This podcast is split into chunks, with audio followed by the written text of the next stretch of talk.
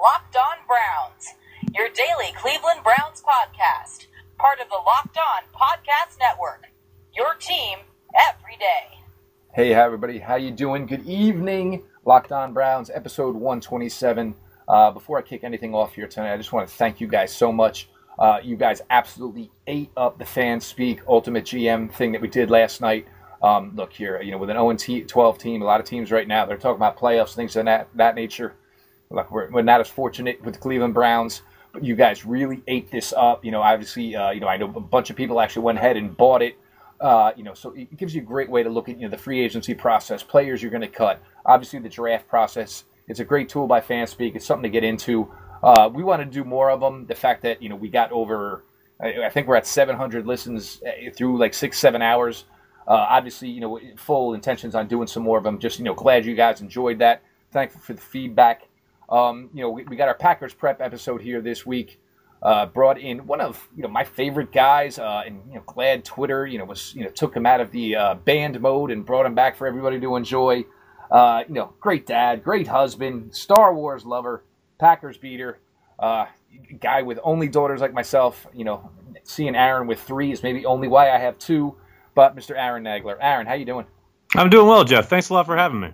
One of the things, when I first got this, went down the schedule, potential guest, Packers came along. I was like, all right, well, we know the name there. There was no question about that. As far as the team, obviously, 6-6 here, looking most likely to have to win out or 3-1.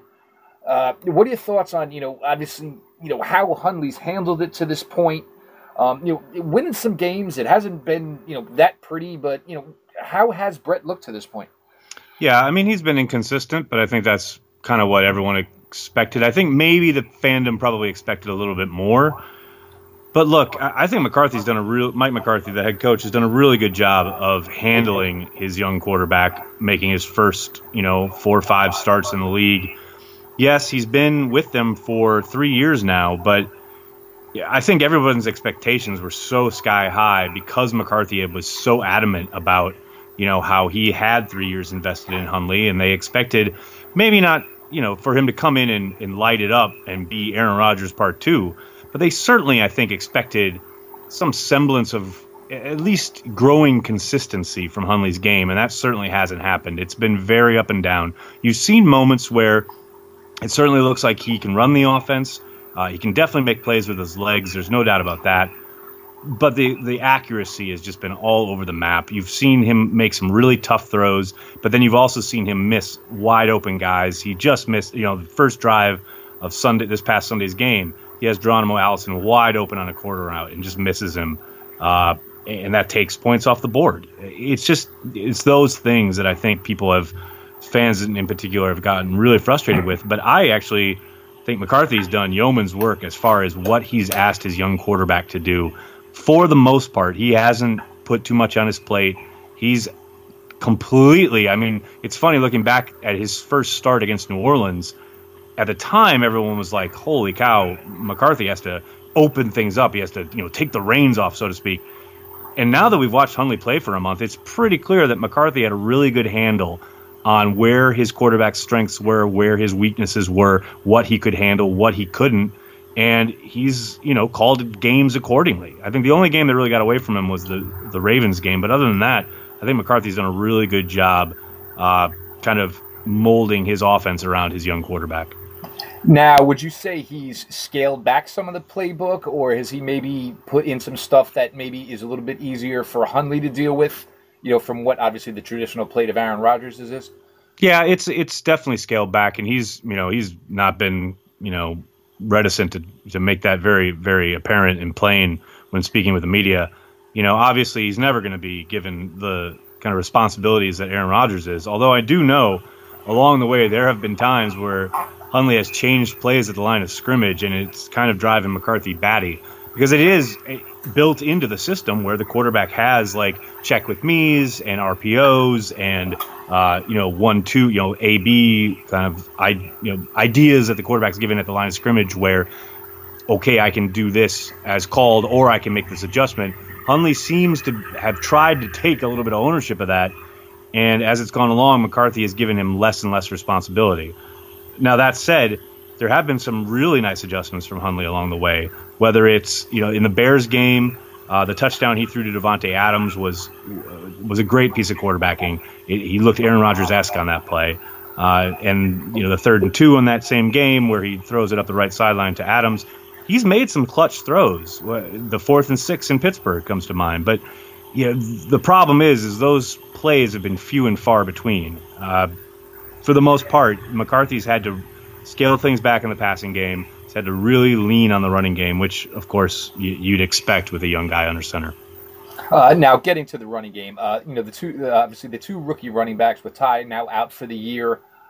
Is this going to be a, you know, both of them are going to see their carries? Obviously, you know, Williams is doing well. Obviously, you know, the yard per carry is not what you want to see, you know, obviously at the 3.7.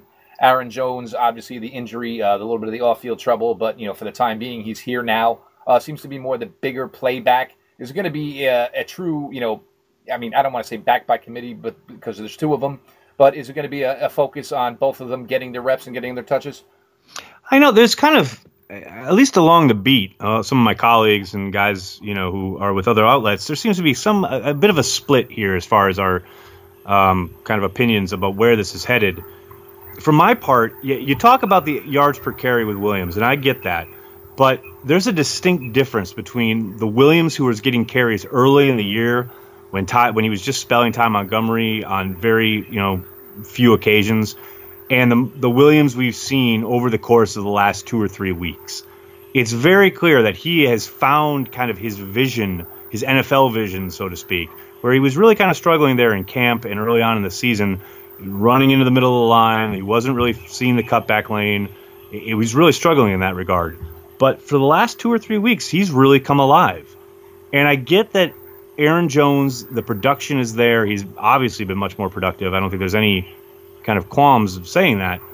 However, for me going forward with this team, if I'm Mike McCarthy, I want to lead with Jamaal Williams. I want Williams and his power to kind of soften up defenses, and then I will kind of let Jones loose on some weak leg, tired guys later as the game goes on. And the other aspect of this that I think a lot of people are dismissing to their detriment, I would say, is Williams' ability in pass pro. He has been far and away the best back in pass protection, including Ty Montgomery, since the moment they kicked off camp this past summer. And that alone gets him more opportunities. That alone gets him on the field ahead of Aaron Jones, because we've seen Jones already in his limited time this season mess up 2 pretty bad pass pro assignments that have led to broken plays because of it. And that once was with Aaron Rodgers in there, and once was with Brett Hundley in there. And look, with you know, Aaron Rodgers close to returning here, I can't imagine Mike McCarthy and the offensive, you know, the coaching staff wanting to throw out a back where, yes, he's productive, yes, he can break it, he can be big time when he's got the ball in his hands, but if he misses one assignment, and you know, you put Rodgers in danger of being back on the shelf almost as soon as he's out there. For me, everything points to Jamaal Williams getting the bulk of the carries going forward. But we'll see. We'll see how McCarthy feels about it. Guys, everybody, thanks for listening. Episode 127 of Locked On Browns. Peter Bukowski does Locked On Packers. I joined him last night. Obviously, it's Packer Week. Guys, get that in your rotation so you're all ready for yourselves on game day on Sunday. Now, getting back, Aaron, to Aaron Rodgers. Is he coming back regardless, and how soon is he back? He's very close. He's been throwing now for a couple weeks, and he threw in front of the media today for the first time in practice. He did throw prior to the Steelers game 2 weeks ago, and we all kind of took note of that because he was, you know, pregame on the field, and we were up in the press box and just kind of setting up and whatever. And then he just came out with a trainer and another player and just started throwing it around. And we all kind of looked at each other and thought, wait a second. And I said to my colleague Pete Doherty, are you surprised by this? Because I'm surprised by it. And Pete was in the same boat I was. And then his final pass that night was he just uncorked this 50, 60-yard bomb, and it looked like nothing. And then we started talking to guys in the locker room, and they were all saying, yeah, you know, rehab, practice time, he's slinging it around. You'd never know he was injured. And then today in practice, he uncorked a 60-yard bomb, just hit Trevor Davis right in stride.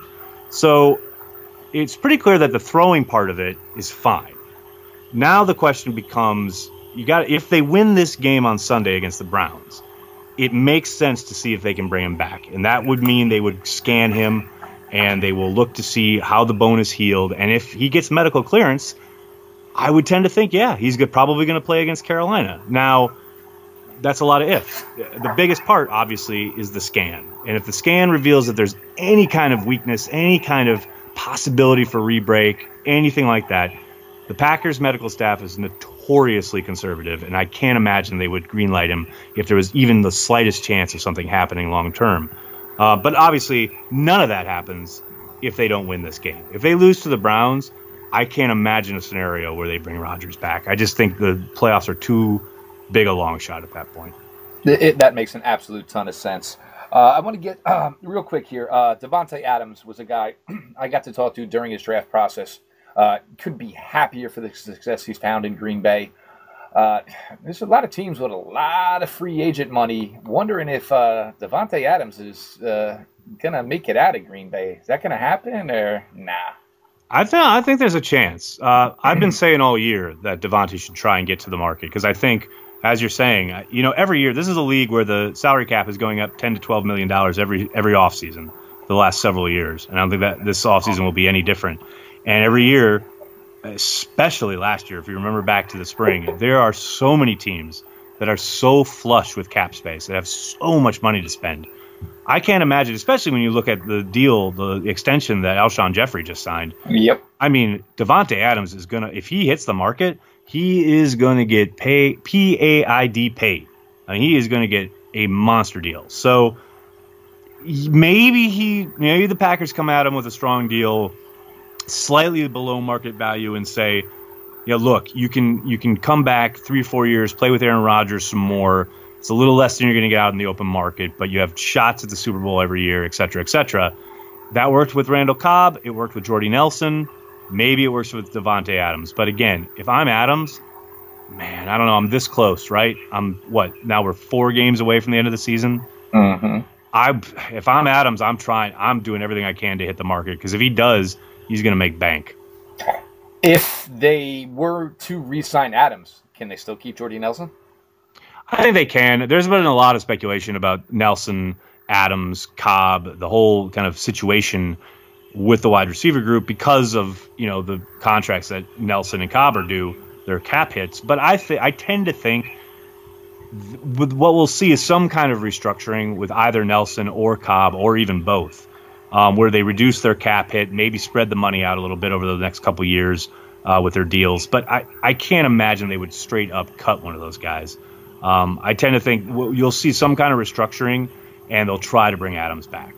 I mean, you think with a guy like Jordy Nelson, you know, as long as he's been there, and you know, knowing that he's Aaron's guy, I think he would kind of be like, I think he's probably the most approachable to say, hey, would you bite the bullet? And I kind of think Jordy would.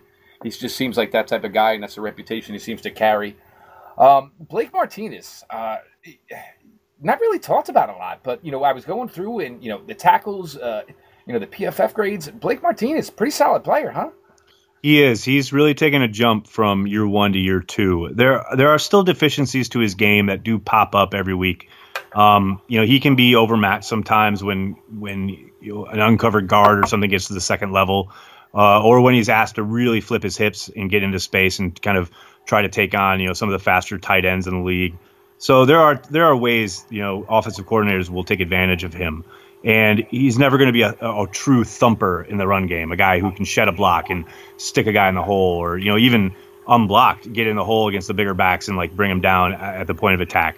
He is athletic as hell, though, and he does do a great job of getting sideline to sideline, and he does make a ton of tackles.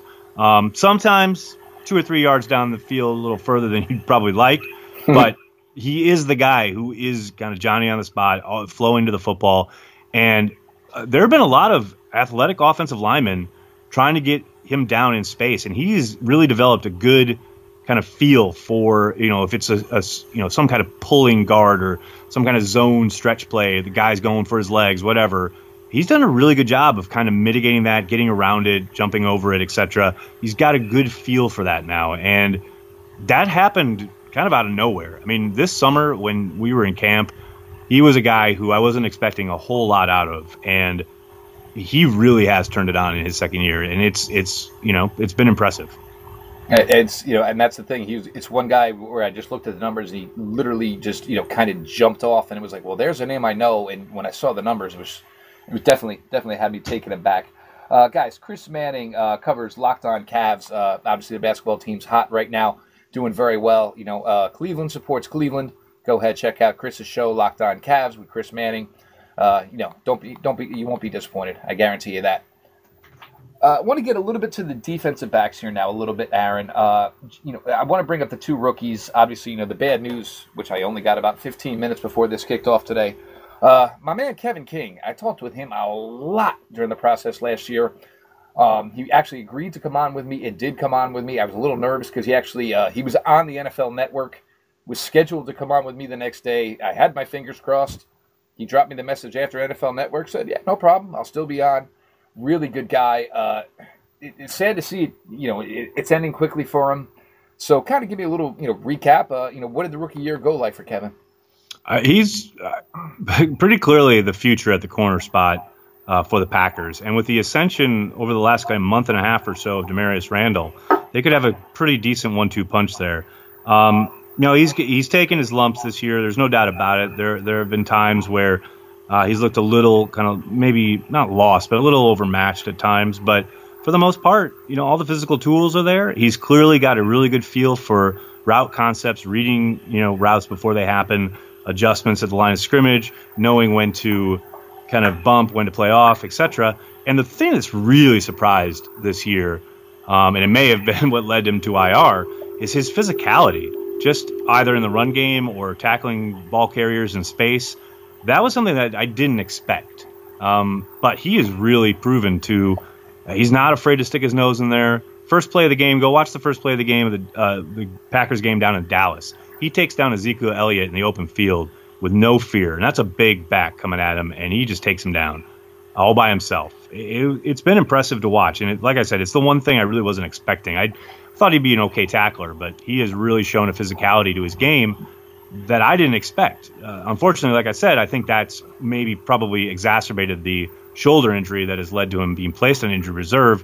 But I think a lot of people in the last couple of weeks, we kind of saw this coming because he had been in and out of the lineup, not just week to week, but like series to series within games. It was just clear the shoulder was going to be a problem until he gets surgery, and I think that's the plan for this offseason. It's actually funny how you brought up the tackling because he got a bad rap during the draft process because he kind of dove at Bo Scarborough. He did indeed, and that's kind of what I was expecting, And there was some highlight reels. He played some safety at Washington, and there were some plays, against USC guys where he got in there and he got physical, he got nasty, but everybody went to that one play versus Bo Scarborough, who was probably a 265, 270 pound running back. I looked at that, and me, I'm a tiny guy. I'm like, well, that's just a business decision, man. What are you going to get knocked out in the first quarter for of any game? But, all the best to Kevin. Kevin's been nothing but good to me. Sorry to see the rookie year came to end so quickly. But, hey, if you're going to go into the knife, you might as well get to it as quick as possible. Get yourself ready for 18. Josh Jones was another guy. Now, he was a guy that didn't get the hype he deserved during the draft process. Now, each week playing more and more. So give me some thoughts here on him. Yeah, he's had an interesting year because all spring and all summer, we saw a really physical guy who wasn't afraid to light people up. He was hitting people in non-padded practices in the spring. Legit hitting guys. He hit Jordy Nelson in one of their first full practices this past spring. And, we're all looking around like, who is this kid? What is he doing? And the physicality's always been there, and he is a guy who will lay into a guy, and he's not afraid to take on, some of the bigger offensive linemen when he has to blitz, and you love that physicality. And when he plays close to the line of scrimmage, probably his best game this year, or at least I won't say his best, but his most productive game as far as, really contributing to the outcome was the Week 3 tilt against Cincinnati. He had a couple sacks, a couple tackles for loss. A lot of the damage he did was up near the line of scrimmage. But because of injuries and because they've had to move so many things around in the secondary, they've been asking him to play a lot more traditional kind of strong safety, in the too high, and he's had to play a lot in space. And his game is just not translated yet. He's not getting it. And Darren Perry, the safeties coach, has mentioned on a couple of occasions how he's swimming, mentally, where, Dom Capers' defense is no joke. The adjustments, everything you've got to do pre and post snap, there's a lot going on there. And it's clear that he is just really kind of struggling with that aspect. The more he's being asked to do in space, the kind of more lost he looks. And it shows up in the coach's tape. It shows up, heck, even on game day when you're just watching, the game from down in and down out. He's constantly looking like he just is kind of a step late, maybe taking an angle just a little bit off here or there. He's just not his strength yet. I tend to think give him an off season, give him another season to off season to study the playbook, to go through the classroom aspect. I think he'll come back next year and he'll be a much better player. Right now the flashes are there, but he's definitely struggling. Okay, I can understand. Clay Matthews, Nick Perry. Where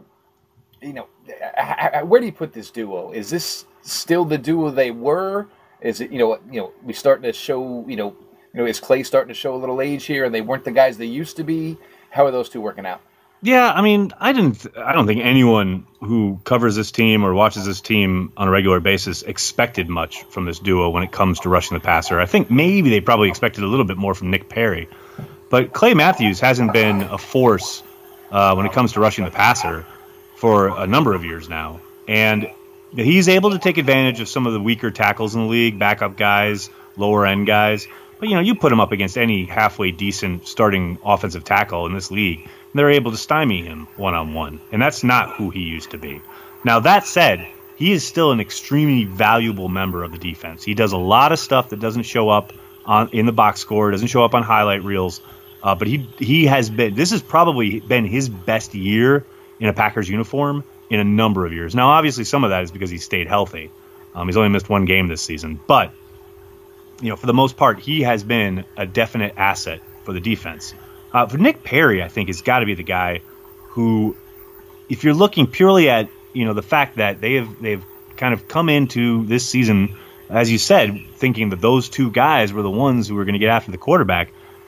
Outside of, you had a 3-sack game in Chicago where, 2 of those are covered sacks, and one is he just takes advantage of a miscommunication from the Chicago offensive line, and that's not to take away from it. That's production. That's what you want from the position.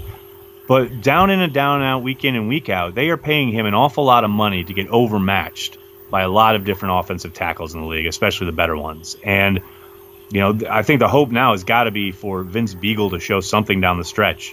To kind of augment this pass rush, because you're not getting anything from Kyler Fackrell. Ahmad Brooks has been in and out of the lineup with a back injury, and outside of those names, there has not been much to write home about when it comes to rushing the passer.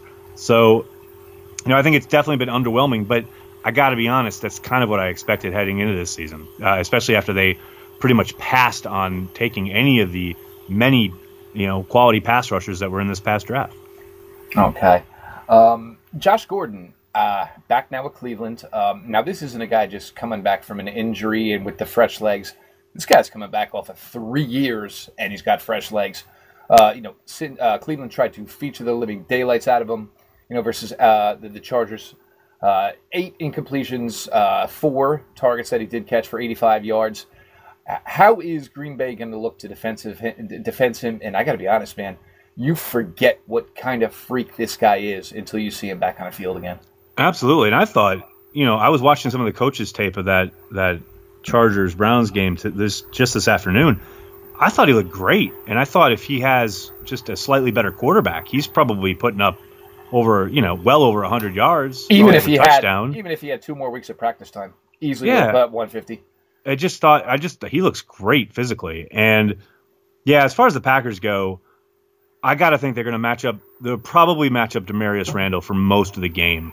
Now that King is out, and Devon House missed practice today with his own shoulder injury, I got to think Damarious Randall will get the call, and they'll roll, safety help wherever Gordon goes. Now, obviously, there are other pieces on this Browns offense that they're going to have to deal with, but I tend to think, I think Damarious Randall will get the matchup there. And I tell you what, that kid's played really well the last month or so, and it's kind of been a big surprise because this summer, he looked lost. He looked, pretty much as bad as he looked last year, which was pretty bad. And then it got so bad that he got benched on a Thursday night game against the Chicago Bears a couple months ago. But since that moment, since he got benched very publicly, very national television, ever since then, he has really turned his season around, and he has played some really good football. In fact, this last week, this Bucs game, he played his best game as a Packer, I think. And so I think he'll be up to the challenge. I still think Josh Gordon's going to get his, but I think it'll definitely be a great battle to watch. All right, I'm going to give you two questions here that we have from some listeners before we ask for a game prediction. First one, if I ever get to Lambeau, and someday I will, what's the best spot pre and post game for food and drinks? Ooh, that's a good question. It's so funny because I go to my friend's house, so I don't really go out that much. And I can't invite everybody over to my friend's house. But I will say the new Hinterland Brewery that is across the street that opened up earlier this year, that's across the street from the stadium, is fantastic. They've got, obviously it's a brewery, they got their own beer, but their menu is phenomenal. That's if you're I like my nice food, whatever. I'm much more of a old school. I like this a place called Kroll's, which is also across the street from the stadium. That very much is like the kind of place my grandma and grandpa went to when I was growing up. It's very much what I like. They've got what's called a butter burger, which is world famous, or at least world famous if you know anything about Green Bay. It's got an old school bar. And that's my place. I love Kroll's. It's no nonsense. It's very kind of salt of the earth, and I love it. I love Kroll's. That's where I go pretty much most of the time. Okay, well there you have it, guys. Has there been improvement from Brett Hundley these past couple of weeks, or the Packers fans searching for hope? Is another one. Well, I think there's a bit of both, and I think the problem is there has been noticeable improvement from Hundley. The problem is there's no consistency. He has improved. There's no doubt about that, but he's so inconsistent and he's so inaccurate. I don't think there's any getting over that. Like, you can improve as far as your ability at the line of scrimmage, your ability to read coverages, getting used to the speed of the game, all those things. But if you're just an inaccurate quarterback, well, then you've got to live with that and you've got to deal with it, and there's no amount of improvement to be had because you're just an inaccurate thrower. And I think that's what Hundley is. He can make plays with his legs, he can do certain things, but when it comes to throwing the football, which obviously in 2017 is kind of paramount in the NFL, he's just way too inconsistent. And I think that's where the real fear lies, where you saw the Ravens game where he had 4 turnovers, 3 interceptions.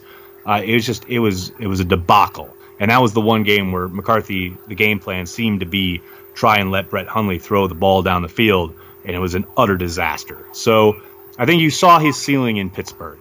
There's still issues, there's still things he's got to work on, but that's winning football. When you've put up 31 points, you should win the game. Now the defense couldn't hold it up on their end, but that is probably the most you can hope from Hundley. And I think if they get that kind of performance from him on Sunday, they should win. Okay, well, now here we go to game prediction. I got to be honest, I thought this was maybe a winnable game till I watched Hundley in the Sunday night game versus Pittsburgh. Then it kind of maybe cooled my jets from there. Obviously for Green Bay, you've already stated that this is, a paramount to, basically, what's going to, predicate what goes down for the next 3 weeks for this Green Bay Packers franchise. Cleveland, for the most part, has been good against the run, so it'd be interesting how that works out. But your thoughts for Sunday, Aaron? Yeah, I think it's a real strength versus strength there in the run game when the Packers have the football. That's obviously what the Packers want to do. But as you state, the Cleveland Browns have a fantastic run defense. They're going to have to, try and ask Hundley to do some things down the field, although to what end, I'm not quite sure. I tend to think the Packers should win this game. But it would not surprise me if the Browns kind of shock the world, so to speak, and get their first victory. Just all the pressure's on Green Bay. And now, obviously, you're coaching for your job, so to speak, week in and week out in the NFL. Browns are searching for their first victory. That's all there. But I cannot tell you the nuclear explosion that will happen in Green Bay, Wisconsin, if the Packers lose this game. I've had people in my Twitter mentions, on my Facebook Live comments, in my email inbox for the last month talking about this game. And I am not exaggerating. The Packer fans are ready to show up with their pitchforks and their torches at 1265 Lombardi if the Packers lose this one. And I think it would be kind of ammunition for anyone who's ever had doubts about Mike McCarthy and his staff, about Ted Thompson's approach, that they couldn't beat a winless team. I think it'll be a meltdown, the likes of which we have not seen in Green Bay in a long time. So there's a ton of pressure on this Packers team. I do think they get the win, but man, if they get the loss, it's going to be something to behold. See, and that's one thing where, and what I've been trying, and as I've been watching this product, look, they are 0-12, but, obviously Joe Thomas isn't here, but it's a solid offensive line. They lost Emmanuel Ogbah, who was probably quietly their defensive MVP, but this is a solid defensive line. Their secondary, they don't have a free safety, which Greg Williams, covets, so he'll just take any safety he can and put him 30 yards off the line of scrimmage. But there is a lot of talent in that locker room. Whether or not they can, the head coach can, get every drop out of it and contribute it to wins and things of that nature, it hasn't been seen to this point. But I don't think Cleveland's going to end up, winless. I'd be stunned if they were, and they may end up the most talented winless team ever if that's the case. And right. For your Green Bay people, I got news for you: Myles Garrett, guy is a star. He's a problem. He's going to be a problem, no doubt. Well, the good thing is though is they're smart though, and they take him off the field for 5 to 6 play stretches. So, so there's that, Aaron. So there's that. There you go. All right, episode Locked On Browns 127. Aaron Nagler, obviously Packers beater, PackerNews.com. Great enough for you to join us, guys. We'll talk to you all tomorrow. Let's go Browns.